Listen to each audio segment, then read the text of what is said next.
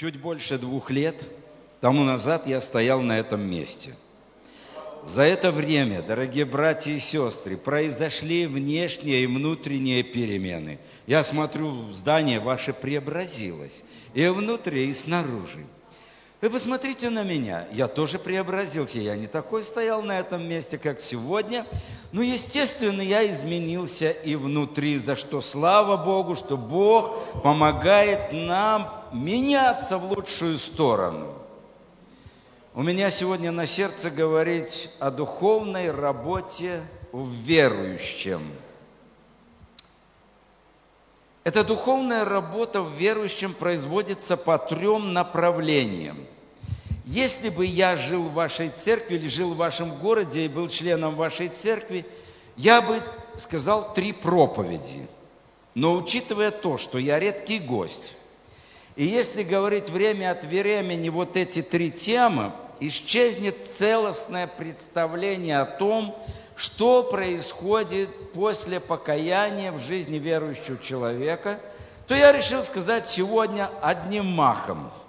Вот это, думаю, что немножко я займу времени, больше, чем обычно для проповедника отпущают. Да простит меня каждый, кто будет иметь терпение или даже долго терпение выслушивать, я буду вам благодарен. Ну, а для чего это все надо? Сегодня было сказано о том, что Бог готовит нас к вечным обителям, о воссоединению нашим с Ним. И туда ничто нечистое не войдет. И вот эта духовная работа предоставлена нам здесь, в этой жизни, чтобы приготовиться лучше к вечности. Итак, давайте начнем об этой духовной работе в верующем – Представьте себе, что мы покаялись, у каждого это было свое время, и что произошло в этом, при этом? Мы приняли Иисуса Христа своим Господом и Спасителем, и это произошла чудесная перемена, это называется рождение свыше. У нас внутри появился внутренний человечек, маленький, духовный, его так тянет к небесам. Он весь настроен на Господа. Но этот внутренний человечек живет в том, который называется плотским, ветхим Адамом. На момент покаяния было 30, 40, 70, 80. Ну, я немножко даты эти растягиваю. И что вы думаете? вот этому внутреннему духовному будет легко в этом ветхом человеке наружном? Не очень-то. Начинается борьба между этим э, Давидом, подростком или ребенком, с опытным воином Голиафом, то есть нашим плотским человеком. И вот эта борьба будет длиться от покаяния до последнего вздоха нашей жизни. И смысл этой борьбы – это не шизофрения, разделение личности человека.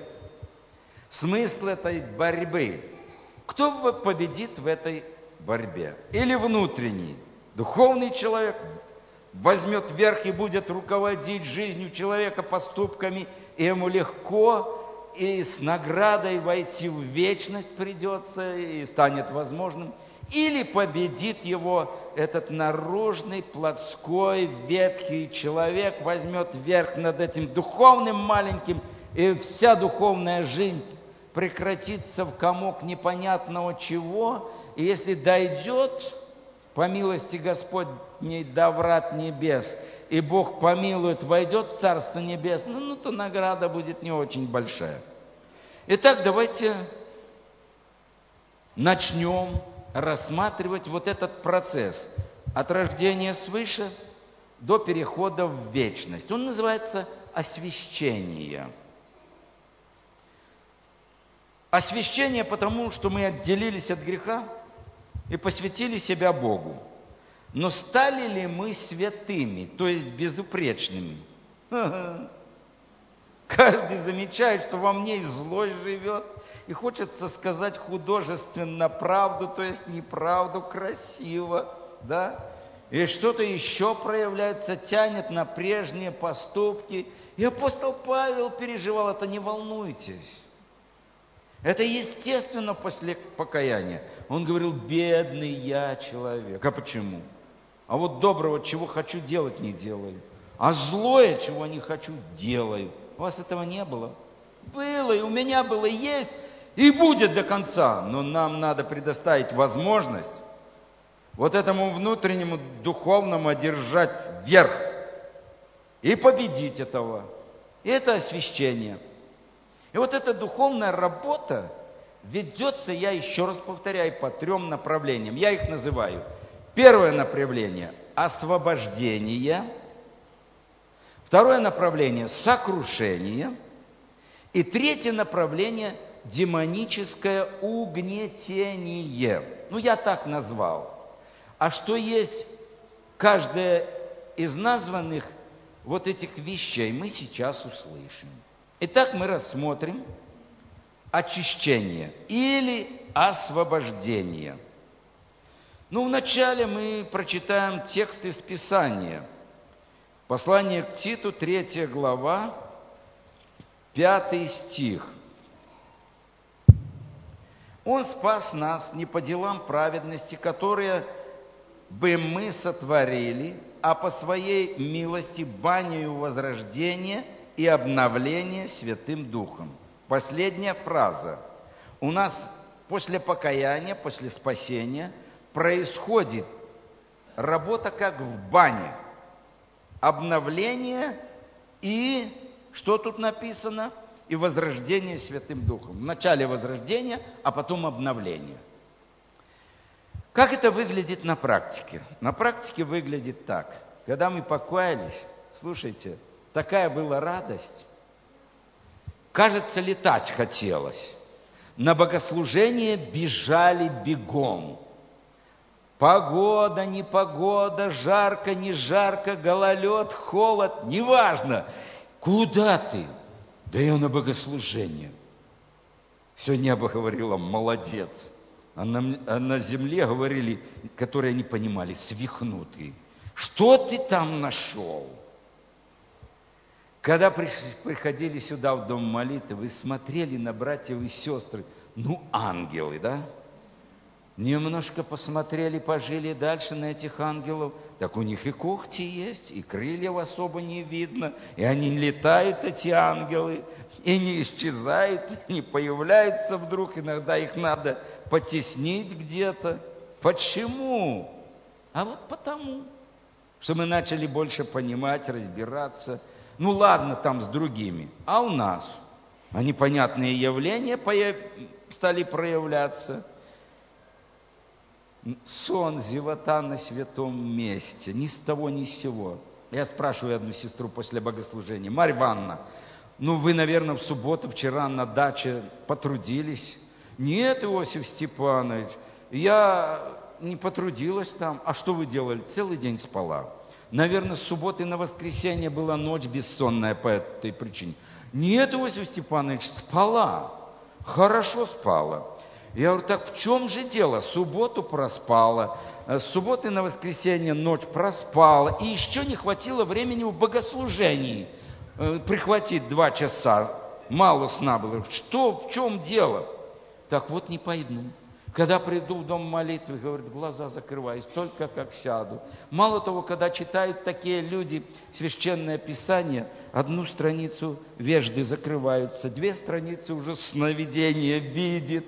Ну, наркотик на сон такой, ну, а что же это такое? Да, боже мой, художественные книжки до утра читали романы, детективы, и журнальчики такие, ну, дешевенькие, а тут на тебе – Мало того, не хочется молиться, не хочется читать Библию, не хочется ходить на собрания. Дальше побуждение к старым грехам.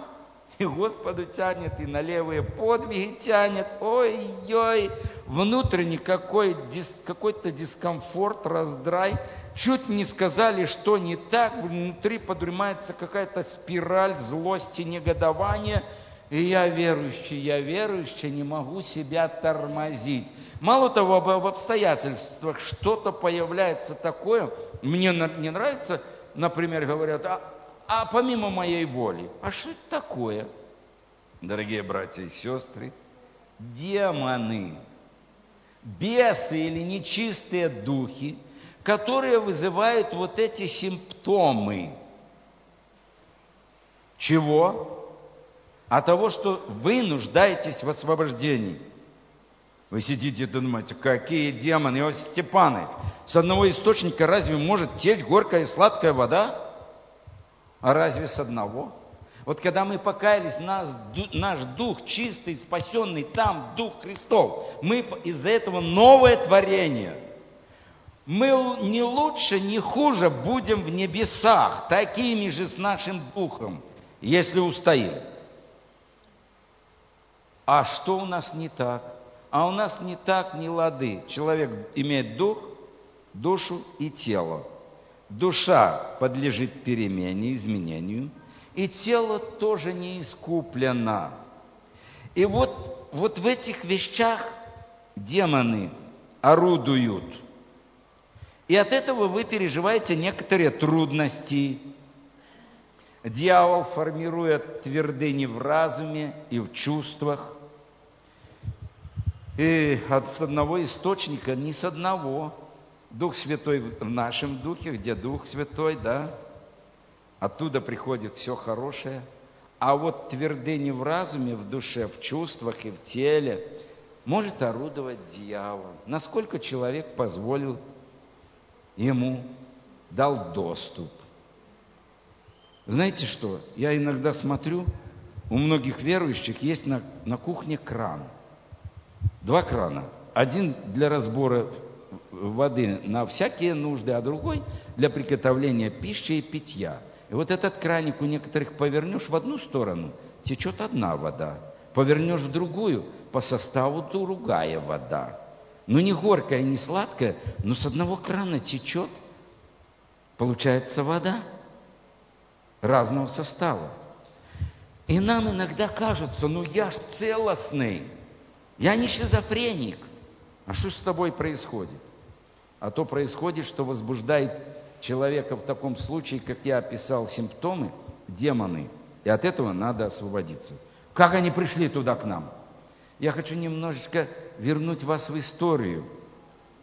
Как приходили к Господу в 50-е, 60-е годы? А как?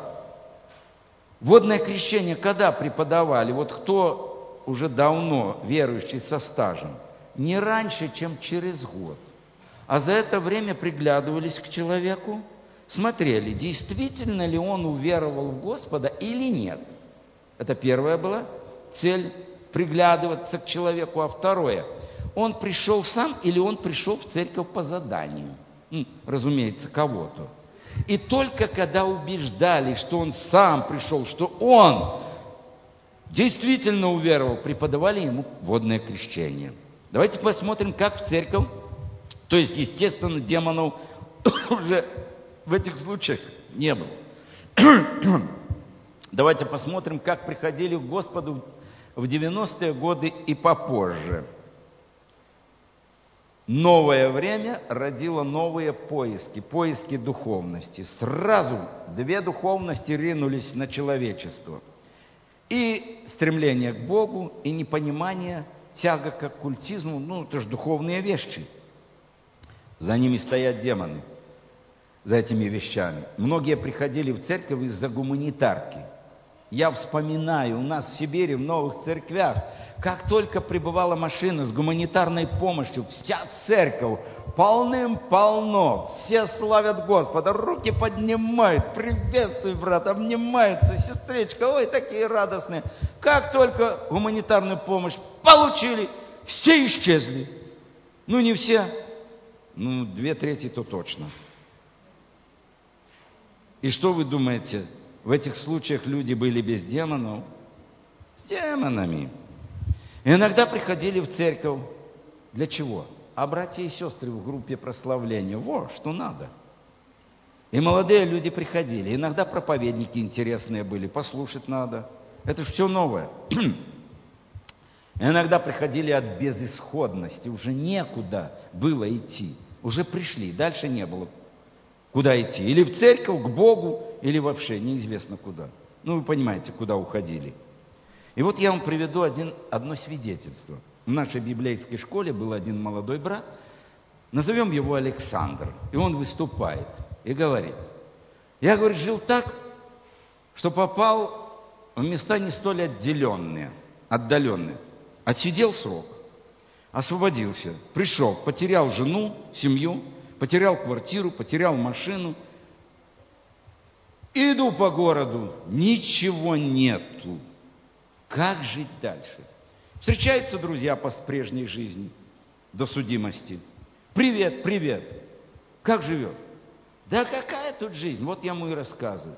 Слушай, говорит, приходи э, в церковь, Господь тебе вернет и машину, и квартиру, и семью. Тебе надо покаяться. Ты Иисуса знаешь, ты слышал о нем? Да кто такой Иисус? Ну приходи, а куда приходи? Меня, говорит, заинтересовало, что там дают и квартиру, и, и машину. А остальное меня не интересовало. Я, говорит, узнал, что в Доме культуры собирается. Я, говорит, пораньше пришел, сижу, уже как мог там, смотрюшь и внимательно, когда же будут делить квартиры и машины. Ну и, говорит, они вышли на сцену, начали петь, а потом что-то читать, говорить. Я сиджу, ну когда же они будут делить квартиры и машины? И вдруг, ну кто хочет покаяться, пожалуйста, когда Господь коснулся, Пройдите, пожалуйста. Господь любит вас, Господь изменит вашу жизнь. О, думаю, это, это, это фишка, которая поможет мне получить, ну, повлиять на получение квартиры и машины. Ну, я и вышел, помолились, и опять ничего про квартиры и машины. Следующее богослужение тогда и тогда, меня там тискали. Я вышел, говорит, и ну надо же это так меня провели. Все, больше я не клюну ни на какую удочку. Ну и живу. Злостный такой на весь белый свет и на святых месте. Иду по городу опять, а когда я выходил, говорит, вперед для покаяния, меня зафиксировали. И молодые люди встречают, привет, привет. Чего ж ты на богослужение не приходишь? А я начал, говорит, выворачиваться, то-то, да это. Слушай, давай приходи на домашнюю ячейку. А это что такое? Да вот мы собираемся, члены церкви, там и там. Где вы собираетесь? У кого? Узнал у сестры. А она как? Кто? Что? Ну, она одинокая живет, и у нее квартира. О, думаю, ну ладно, а что вы там делаете? А мы, говорит, Слово Божье разбираем, чай пьем. Вот. Ну, я думаю, так, если не удастся иметь виды на сестру с квартирой, ну, то хоть чая попью, голодный ж хочется. И я пришел. Я пришел и сел, вычислил, где эта сестра знаки внимания делает. Делаю, она ноль по фазе, он так рассказывал, никак не клюет. Я думаю, ой, тут не берет, что это за народ такой? Они тут Библию, говорит, мусолили, разбирали. У меня уже тут урчать начало в животе, голодный. Ну, жду ж, когда же уже хоть чаю попить, попить, да вырваться отсюда ну, уже подходит к концу, сейчас будем молиться, ну, понимаю, что это уже конец будет всему. Саш, может, давай за тебя помолимся? Ну, помолитесь. Ну, давайте становимся на колени. Я уже встал, они меня окружили, положили руку, начали молиться. Я пришел в себя от того, что я лежу на полу, дергаюсь руками и ногами и ору, на чем свет стоит. И что же это такое? Так эти ж ребята чем-то владеют. Я ж не понимал, говорит, что во мне демоны, бесы. Освободился, слушайте, стал новый человек. В библейской школе проучился, может, теперь уже и где-то пастырем, не знаю. Братья и сестры, как дальнейшая судьба сложилась, не знаю. Я перестал уже ездить в Россию с 2005 года – но я хочу вам сказать этим примером. Многие не подозревают люди, что живя в миру, они, контролируемы в поведении, в поступках, не самим, не своим «я», а вот этими субъектами духовной федерации, как я скажу, которые орудуют в личности человека. И когда люди приходят с покаянием к Господу, ну, у некоторых надо их выгонять, просто выгонять. Как же эти демоны привязались? Привязываются к человеку. Из поколения в поколение могут переходить. В семьях пьяниц переходят духи пьянства из поколения в поколение. В семьях воров переходят из поколения в поколение. В семьях блудников переходят из поколения в поколение. В семьях врунов – художественных рассказчиков, да? То же самое из поколения в поколение. Они ищут место слабости в личности, если она родилась, и тогда заскочат. Или во время рождения, зачатия даже. Я не хочу эти э, вещи говорить, но очень много я консультировал людей, которые от рождения занимались тем, другим или третьим. Помню, приезжала учительница с дочерью совершеннолетней, обе воровали. Учительница, преподаватель английского языка в старших классах. Я говорю, а что же бы было, если вас верующую поймали в магазине? Город-то небольшой, это же было бы известно всем. Она говорит, вот в том-то и дело, что так возьму, что не поймают и дочь, и дочь такая же. Я говорю, скажите, пожалуйста, а вот когда вы были беременные, вы тоже, так тогда очень удобно было брать в магазинах и все. Она передала этого духа. Дорогие братья и сестры, я не говорю больше о этих воротах вхождения, это специальная тема. Вот. Я просто, ну, короткие такие фрагменты рисую. Потом, средства массовой информации – и из них печатные и зрительные, употребляемые нами каждый день, они тоже являются входными воротами для демонов. То, что мы смотрим, то, что мы слушаем, способно силой дьявола проникать и контролировать личность человека. Скажу вам, да будет всем известно, глаза и уши это входные ворота в душу. И вот многие после богослужения приходят, хорошее было богослужение, даже Иосиф Степанович был, ну я рисую немножко, все было нормально, окей, хорошая проповедь была, да? Но сели в телевизор и насмотрелись этого всего, что там показывают. А потом вам хочется молиться после этого? Я сомневаюсь. Когда вы насмотритесь этих картинок, вас тянет на прежние подвиги. Какая молитва, поднимается какая-то злость. Когда насмотрятся мужчины определенных программ по компьютеру, их на подвиги тянет с женами своими, не пойми, что, Боже, да что ж творится с этими мужиками, как, как кто-то на их сел. Ну, извините за такую откровенность.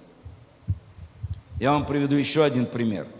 Два из известных в мире проповедника, один из них Лестер Самрел, был молодой, а Смит Веглсворт был постарше, он действовал в силе Святого Духа, многие получали исцеление через его молитвы. И вот Лестер Самрел дозвонился, хотел его посетить, пообщаться, и, ну и взять какой-то духовный опыт от общения с этим мужем Божиим. Согласовали время, и вот я, говорит, под галстуком, в шляпе, как положено, с газеткой в руках, постучал. Он открывает двери, посмотрел, проходите, пожалуйста, но вот это, что у вас в руке, оставьте за дверью моего дома. Я не хочу, чтобы эти средства, которые использует дьявол, были в моем доме братья и сестры, если бы мы вот так аккуратно, со страхом Божиим относились к тому, что мы несем, что мы держим в своем доме, мы были бы святыми больше, чем теперь. Мы святые, да, но несовершенные, поэтому надо... Святые да освящаются еще. И вот эту работу производит Дух Святой. Скажу вам откровенно, многие верующие никакого представления не имеют, как далеко и как много демоны орудуют в их жизни. В таких случаях требуется два вида освобождения. Самое первое – изгнание, и второе – исцеление. И внутреннее души, и исцеление телесное. Я говорил только в освобождении о демонах, но есть еще исцеление сокрушенного сердца и освобождение от проклятия. Я этому не уделяю, не уделяю времени, потому что не успею. Какие орудия дьявол использует для того, чтобы украсть, убить и погубить веру верующего человека, лишить его вечности? Самое первое – болезнь, страх и грех. Это три сильнейших орудия. Я хочу вас утешить. Я хочу вам рассказать, что дьявол бессилен против Божьего Слова, против Библии он не может возразить.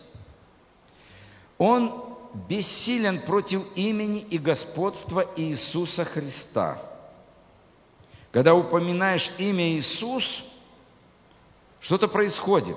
Некоторые верующие в пограничном состоянии и не спят, и не бодрствуют – переживали или переживают, что убегает, кто-то мучит, кто-то давит и не знает, что делать. Как только мысленно, каким-то образом возвали Иисус, фу, все оставило.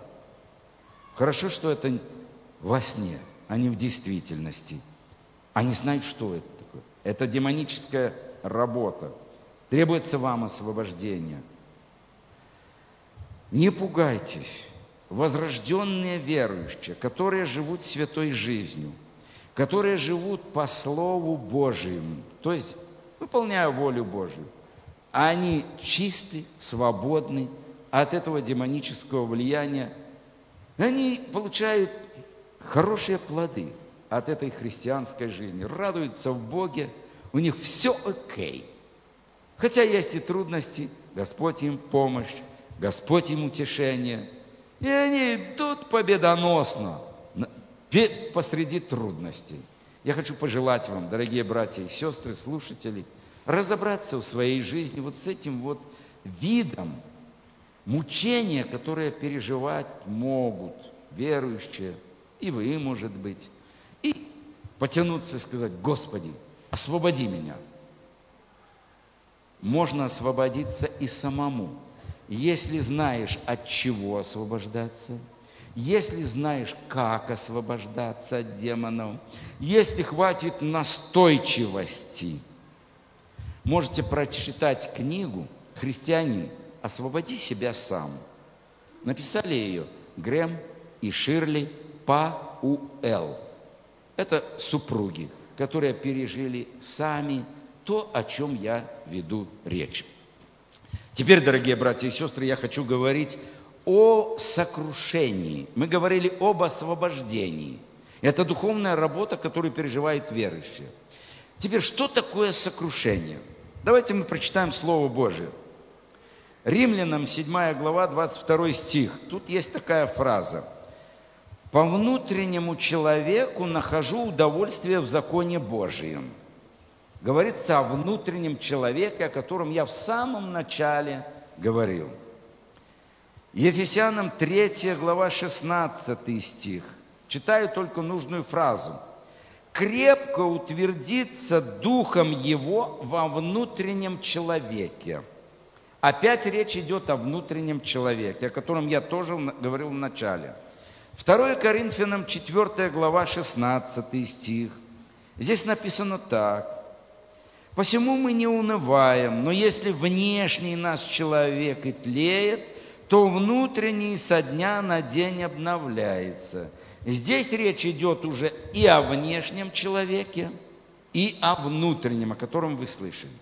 Итак, человек после покаяния имеет внутреннего духовного человека – имеет внешнего человека, который представлен душою человека, с его разумом, чувствами и волей, и наружный человек – это тело, которое вы видите, мы видим. Дорогие братья и сестры, вот когда вы смотрите на меня, кого вы видите? Как вы думаете? Ну, тебя, Иосиф Степанович, кого ж я вижу? Вы видите только мое тело. Меня вы не видите. Истинное «я» мое – это дух. Истинное ваше «я» оно внутри невидимо, его можно прочувствовать. И это истинное Я, наш Дух, использует душу, разум, чувство, волю и тело. Так вот, дорогие братья и сестры, внутренний человек после покаяния – это наш дух, куда Бог поместил себя самого, своего Святого Духа, куда поместил свою жизнь, куда поместил свою силу. Внешний человек – это наша личность. Еще раз повторяю, разум, чувство и воля – это то, посредством чего мы общаемся друг с другом, соприкасаемся друг с другом. Внутренний человек может двигаться в одном направлении, к Богу, например – а внешний человек, он может двигаться душою, то есть в другом направлении, его тянет к другому, происходит противоборствие. Дальше.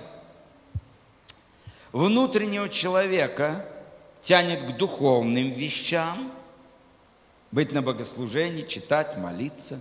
А внешнего человека тянет на рыбалку, на футбол, в театр – Игры компьютерные, даже ущерб семье и прочие вещи, такие, о которых, ну, не хочется говорить, и все это знаете. Дальше. Дух меньше уделяет времени и сил удовольствиям, а плоской человек, э, то есть еще добавлю успеху, философским ценностям, потом ценностям этой жизни и путям мира. Его тянет к вечному, бессмертному. Внешний человек или душевный человек не хочет подчиняться духу никак, не хочет подчиняться, то есть Богу. Он помеха в духовной работе, служении Богу. И вот знаете что? Чтобы внутренний человек, дух человека одержал победу, многие употребляют возбуждение, ревность, рвение, отчаянно молятся. Все это напрасно бывает. Знаете почему? До которого времени? Кажется, мы уже умертвили этого внешнего человека, а на самом деле только потеряли сознание. А потом пришли в себя опять все то же самое. Так вот, чтобы помочь этому внутреннему человеку освободиться, Бог производит сокрушение. Воздействие Бога на нашего внешнего человека – это средство освободить дух наш. Наш дух – это как луковица, содержимое луковицы, покрытая оранжевой э, шелухой. Наш дух – это как зерно грецкого ореха, покрытое, покрытое э, скорлупой, которое молотком надо разбить или щипцами. И вот мы не в состоянии это сами сделать. Это делает Господь. Давайте мы посмотрим библейские примеры. Иаков, Божий человек, еще в утробе материнской запинал своего брата-близнеца – Вышел на свет хитрый, ловкий обманщик. Он обманул и с помощью матери, и отца, и брата. Двадцать лет терпел вот за этот характер, чтобы высвободился дух. Двадцать лет его тесть обманывал. Мало того, что произошло с ним. Родимая, э, любимая жена Рахиль умерла. Любимый сын Иосиф попал в рабство. Еще один любимый сынок оказался заложником в Египте. Ну, вы знаете эту теорию. А потом сам перетерпел через борьбу с ангелом повреждение бедра, их стал ходить руб сорок, руб сорок, извините за такое выражение – и был сломлен этот внешний человек, высвободилась духовная часть в этом человеке. Дорогие христиане, мы многие способны переживать подобные вещи. Для чего-то, когда мы пришли к Господу, нам надо спросить, Господи, а что ты хочешь от меня? Какая цель у тебя, какой план для моей жизни? Я вырос в христианской семье. Я не знал этих вещей. Может, и говорили, может, прослушал, не знаю. Мне нравилась игра на скрипке, мне нравилась музыка, пение, хор. Я во всем этом был. Но я не спросил, Господи, а тебе нравится это, что я буду это все делать? Не спросил. Я думал, если мне нравится, то и ему понравится. Ага, дождешься. Понял только, когда потерял слух.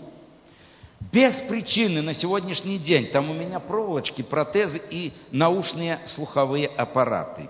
И только тогда я сдался. Бросил учебу в Московском университете искусств. Бросил скрипку, но в душе она сидит. Я ж не понимал, что у меня пальцы не скрипача, а кузнеца.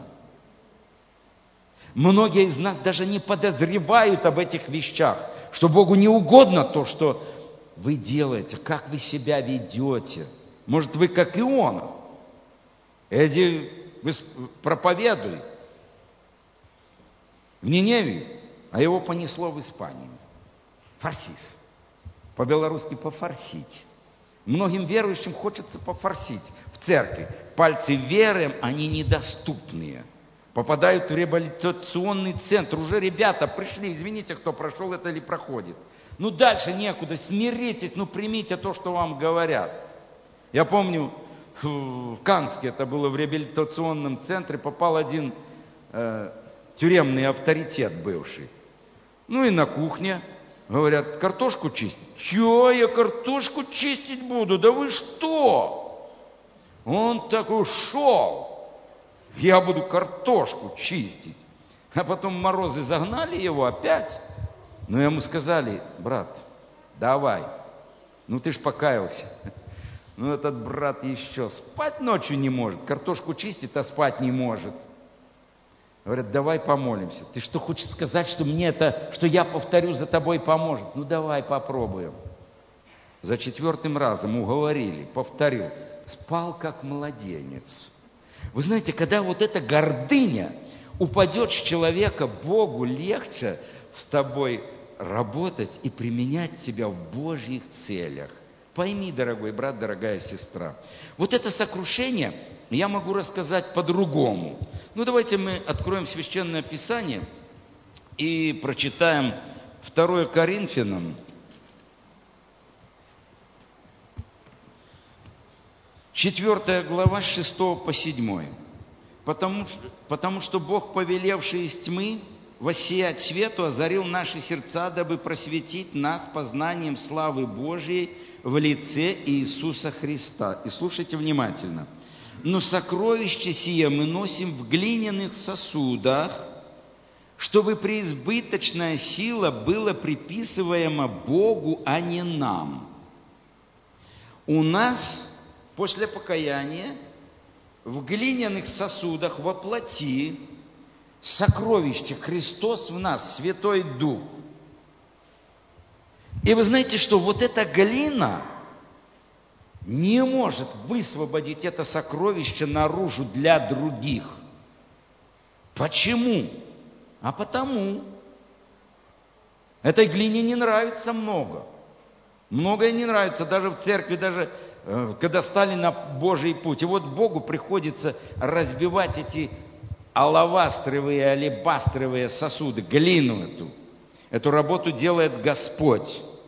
Эту работу делает постепенно или внезапно, разницы нет. А может и то, и другое происходить определенный промежуток времени. Приблизительно бывает, некоторые переживают 10-20 лет или всю жизнь это сокрушение, не понимают, что с ними происходит. Мы не можем сами укоротить этот период. В таких случаях не можем. Почему?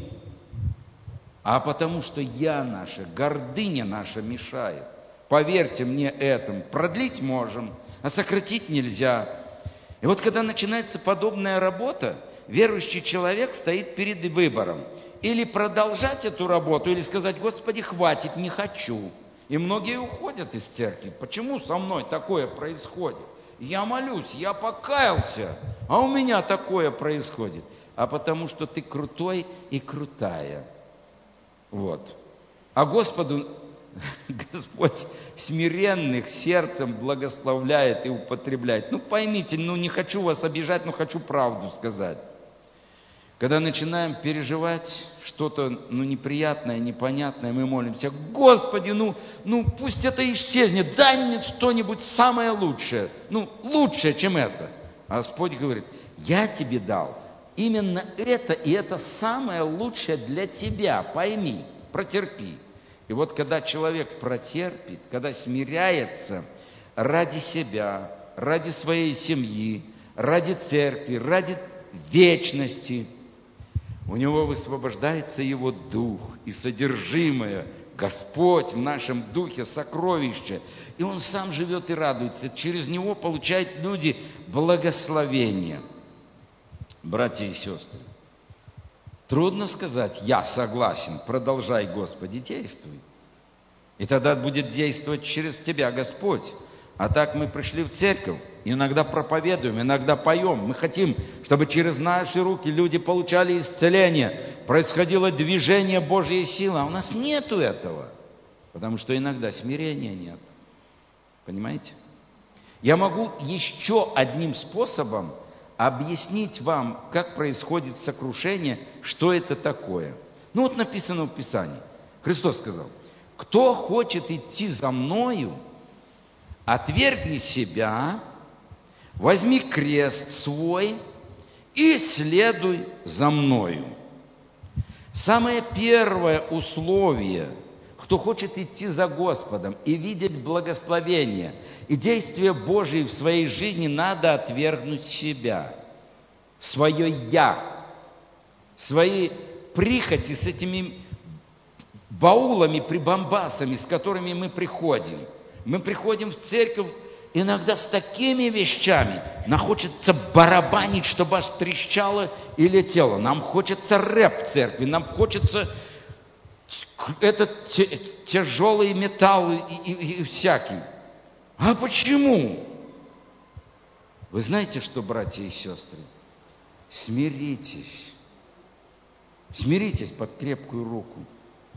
Если вы хотите, будете искренни дальше, но, но вы будете не смиренны, вам придется нести крест. Да лучше его взять самому. Пока не сдадимся, гордость от нас не отстанет. О, какие мы бываем властолюбивые. У нас такое самомнение большое. Ого-го. Некоторым верующим скажи что-нибудь. А кто ты такой? А кто ты такая? Хе. У вас тут хора нет, а у нас хор есть. И вот в хору есть некоторые певцы, любят петь по праздникам – а так где-то ходят. Как только наступает праздник, они на репетиции, они сядут в самый центр. Как я, иронизируя немножко скажу, в самый центр, с краю их не посадишь. И они хотят стихотворение рассказать, и они хотят соло спеть. Они ведут сюда и... Вот смотрите, какая я, какой я верующий. Извините за то, кто меня слышит, у кого подобное было. А что это такое? а это то, что мешает служить Господу. И вот Господь в жизни таких людей допускает крест. Что значит нести крест? Я немножко проиллюстрирую. Раньше, кого приговаривали к смертной казни, распятию на кресте заставляли нести крест. Как это выглядело? Крест имел короткую перекладину – и длинную перекладину. Так вот, короткую привязали вот к рукам, а длинная тянулась сзади. И когда тебя привязали, ты должен был сам тащить. Это признак орудия позора. И как ты шел? Ты шел как по жизни вот так. И как ходишь многие. Ты вынужденно крест тебя сгибал. И ты не хотел нести, а тебя копьями или палкой, или острием тебя, или плетью стяганули. и ты не мог даже ногой защититься, ты не мог рукой ударить, защититься. Понимаете? Ты был предоставлен тому, чтобы умереть на кресте. Вот нечто подобное, когда христианин несет крест, происходит в его жизни. Он не может себя защитить. Случается нечто такое, что ну не докажешь свою, свою правду.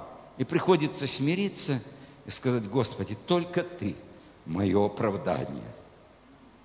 Даже в церкви, даже в семье не верят, не соглашаются, выступают против.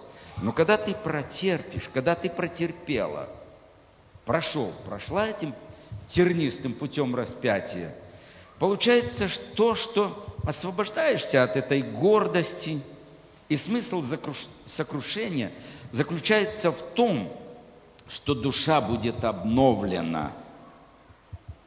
Она будет подчиняться Духу, твоему же Духу, в котором Дух Святой. Ты будешь сосудом, употребляемым Богом в чести. Я вам хочу сказать, не надо подавлять душевные качества, свои таланты. Не надо. Давить ее, как эти делали монахи. Один на столбе свое я просидел три года, умаривал. Там еще что делали? Один, э, чтобы руки не трогали грех, так он перчатки с иголками придумал. Спали на, на иголках, на гвоздях спали. Голодали, морили эту плоть этого внешнего человека. Ничего не помогало. Кто из вас читал книгу «Отец Сергий» Льва Николаевича Толстого или видел фильм, вот этот, посмотрите, что происходило. Этот плотской человек живет вот внутри, пока Господь не, не поможет его не, не сокрушить. И тогда высвободится эта сила Духа Христос вас, упование, славу. Вот я рассказал о трех с трех сторон я описал сокрушение. Теперь я хочу приступить к третьему направлению, которое выглядит как духовная работа в верующем. Это бесовское угнетение. Однажды водитель гуманитарной помощи задал мне вопрос. Он возил гуманитарную помощь из Германии в Россию. Скажите, почему, когда я собираюсь ехать и попрошу церковь, чтобы за меня молились, обязательно проблемы – Польше русские ракетеры встретят, или колес, колесом что-то произ, произойдет, или еще что-то с двигателем. Ну, проверю, все. Почему? И раз, и другой, и третий. Я потом перестал церковь просить молиться. Я говорил, стал молиться семьей, еду спокойно. Я не знаю, говорю, почему. Но я думаю, что это сатанинская работа. Почему? Потому что я из опыта это знаю. Еще один пример. У нас на Белоруссии в речках была сестра Ульяна, пророк. В советское время, когда сажали братьев, служителей за веру, она ездила таким семьям оказывать помощь. Однажды загрузили машину всем, что можно было, потому что семьи многодетные, под крышу, взяли денежку и едут с братом, везут. И он едет, как, знаете, молодые едут, хорошая машина, хорошая скорость. Она вдруг ему говорит, слушай, тише едь, сбавляй скорость. Чего? Сатана сидит на колесе, гайки откручивает.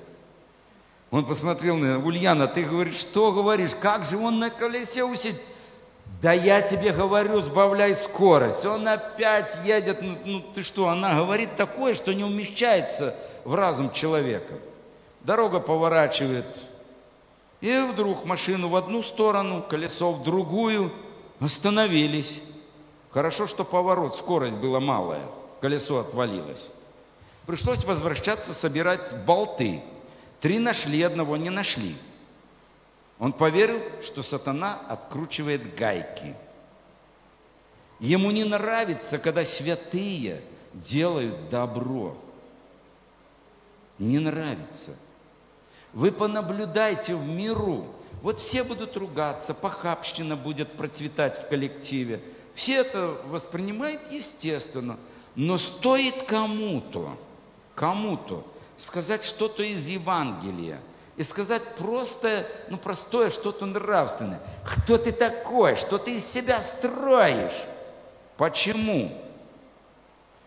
Ехали в поезде, в вагоне в советское время, ну и говорили, о, кто о чем, и вдруг о Боге. Кто-то говорил из помоложе, Бога нет. А один дедушка сидел, сидел, Бог есть. Да что ты говоришь, дед, нету? Хочешь, докажу. И дьявол есть. А он говорит, и дьявол есть? И дьявол есть. Какой дьявол? Хочешь, докажу. Ну, докажи. Этот встает, открывает Евангелие и на весь вагон громко читает. Вы знаете, что произошло после этого? Зашевелились. Кто дремал, проснулся. И вдруг, дед, заткнись, ты там проповеди читай в своем доме молитвы. Кто ты такой? А он этот дед верующий говорит, ну, кто их возбудил, кто их пробудил? Я что-нибудь плохое сказал? Я, говорю, читал Божье Слово.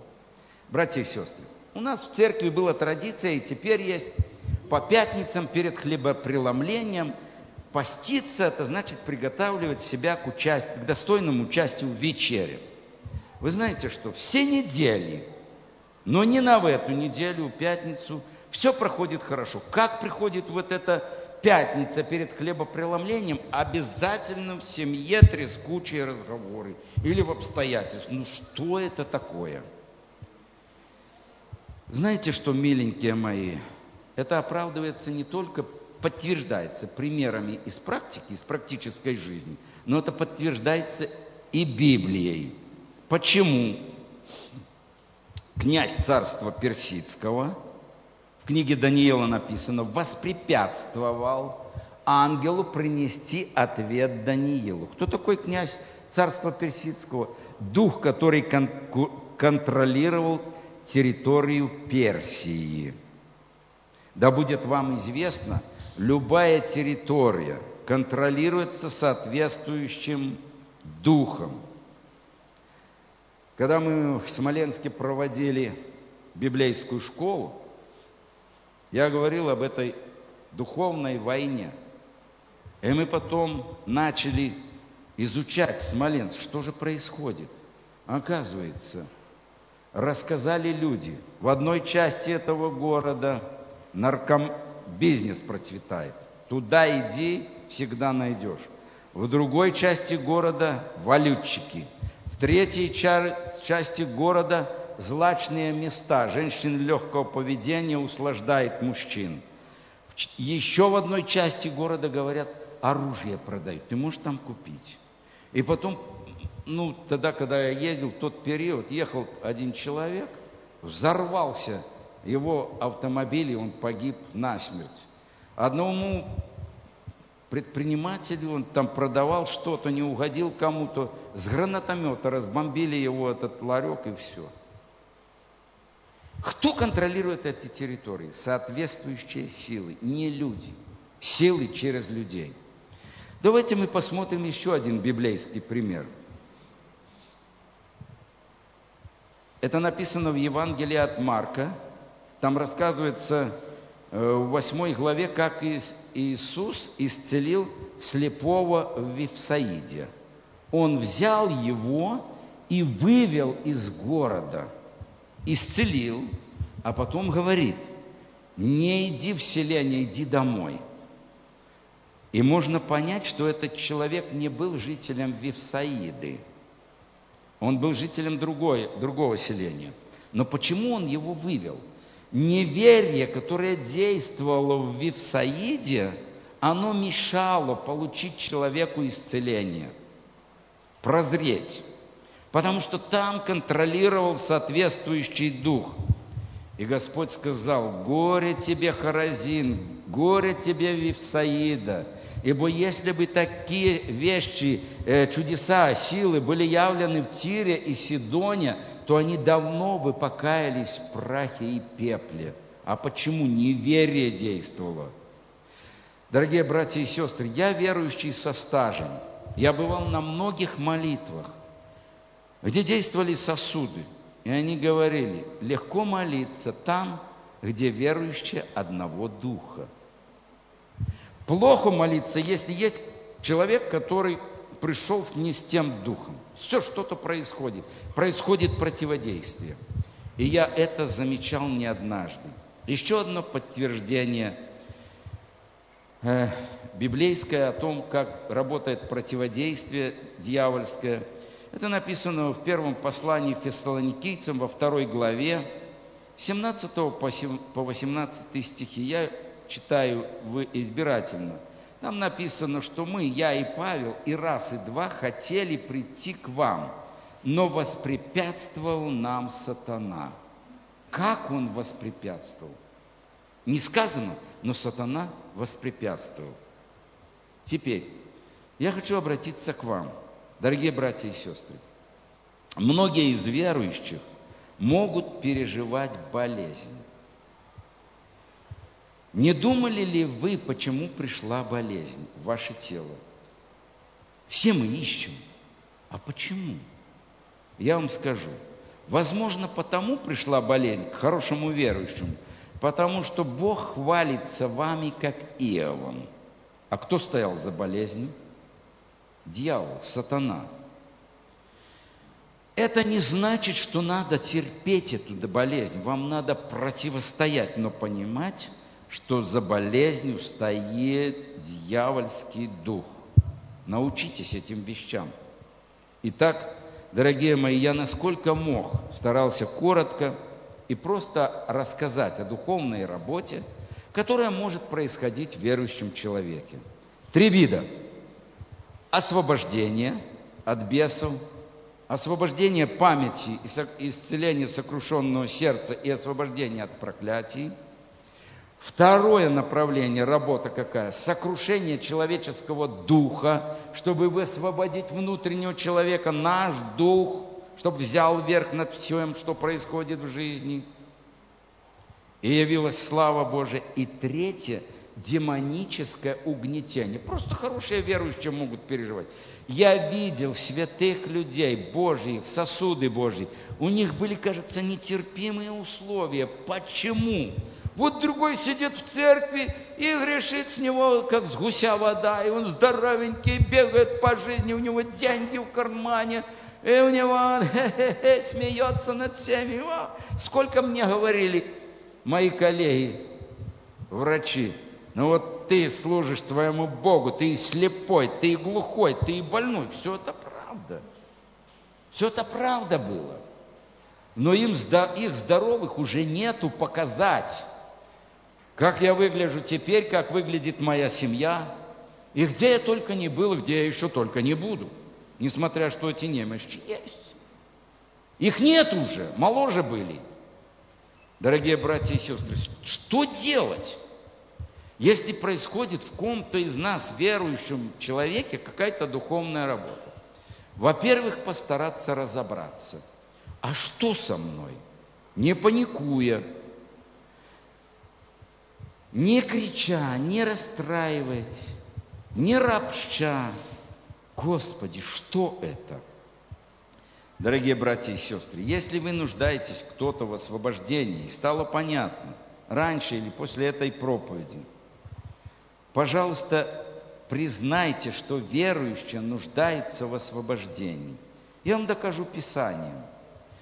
В Писании единственный случай, когда Бог освободил – неверующего. Это дочь Сира Финикиянки. Как он освободил ее? Мама кричала, Иисус, помилуй. А он молчит. Ему говорят ученики, слушай, кричит. А он отвечает, знаете, какая-то была горькая фраза. Да нехорошо взять хлеб у детей и бросить псам. Освобождение у верующих евреев, то есть, и бросить псам, собакам, неверующим, так евреи называли самарян. Это было на территории Самарии. Она выдержала эту оплеуху словесную, смирилась и говорит, Господи, но и псы питаются крохами, падающим со стола Господь. Ах так? Иди, дочь твоя здорова. Братья и сестры, освобождение, хлеб, это для верующих, не для неверующих. Знаете что, верующим после освобождения трудно его бывает удержать. Легче получить, чем удержать.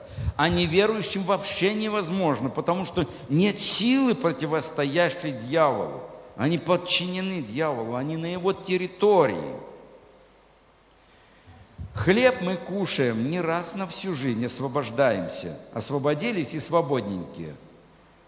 Мы склонны согрешать.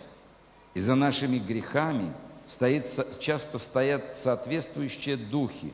Они не, не упустят такую возможность начать контролировать человека. Надо освобождаться постоянно. Не ждите, чтобы пришли тяжелые времена, когда уже воля будет парализована, подчинена полностью дьяволу. Случилось согрешить, покайтесь, примите Божье прощение, кровь Иисуса Христа сильно – или сильна очистить от всякого греха. И живите, радуйтесь. Дальше. Если вы переживаете сокрушение, смиритесь перед Господом и скажите, Господь, продолжай дальше. Пусть мое «я», оно будет маленькое. Пусть твое «я» преобладает в моей жизни в поступках. Если с кем-то происходит три, три случая такие, приходится терпеть, и освобождаться надо, и сокрушение надо переживать, и демоны тоже угнетают. Знаете что? Держитесь Божьих путей. Если вы даже не понимаете, что происходит, скажите, Господи, я буду до последнего держаться Твоей истины. Я буду славить Тебя, я буду жить так, как говорит Слово Божие. Не понимаю, нет пока победы, все равно буду держаться путей твоих. Знаете, что я вам скажу? Лучше умереть с верой на устах, чем жить, продолжать жить в неверии. Понимаете? Сегодня пастор ваш читал о небесных обителях. Кто там думает про этих оби- небесных обителей, когда ему 20-17? Пальцы веером, мозг работает нормально, опыта нету. Неважно, вперед и танки наши быстрые. Я немножко с юмором говорю, вы уже устали, немножко улыбнитесь. Но рано или поздно моя жизнь уже... Как это она быстро прошла? Я еще внутри молодой, а гляну в зеркало, ну уже надо соглашаться с тем, что есть. Иногда что-то болит, и жалуюсь жене, она говорит, а ты давно паспорт смотрел? Тоже правда, не хочется туда смотреть. И вы ж такие, рано или поздно придет. Но если ты жил достойно для Господа, аллилуйя, слава тебе. Братья и сестры, молодежь милая, я хочу вам посоветовать, держитесь путей Господа. Стремитесь освободиться от этого. Скоро или не совсем скоро, гладко или не гладко пройдет ваша жизнь, но держитесь Господа. В результате освобождения люди, даже полные инвалиды, получают, бывает, исцеление. Алко- и неза... наркозависимые то же самое. Тяжелые случаи обладания дьяволом оставляет демоны, человек восстанавливается. Ищите это. Иногда требуется помощь верующих. Церковь для этого имеет ресурсы, сила Святого Духа в церкви. И теперь, милые мои, я хочу закончить вот это слово, ну, на лучшей немножко ноте, чем сказал. Думаю, что это неприятные вещи вы слышали. Ну что, мы переживаем. Переживаем это. У кого-то есть это, у кого-то нету. Неприятно слушать, но хочется сказать что-то утешительное для тех, которые переживают что-то подобное. И что я вам скажу? Еще раз скажу. Не переживайте, скажите, Господи, продолжай работу во мне. Продолжай, я согласен, благодарю Тебя за эти трудности. Давайте мы встанем. Мы помолимся Господу. Я хочу молиться за вас, чтобы это тяжелое, серьезное слово не повредило чей-то ум страхом, желанием отступить. Не хочу я такого Бога. Наоборот, Господи, веди меня. Продолжай эту работу. Я хочу, чтобы идущие вот этими путями сокрушения, освобождения или демонического угнетения, Господь укрепил, чтобы они сказали, ах ты дьявол, ах ты плоть моя, Адам, молчи, я ложу на жертвенник Господен себя целиком. И Господь восторжествует во мне. Аминь. Молимся.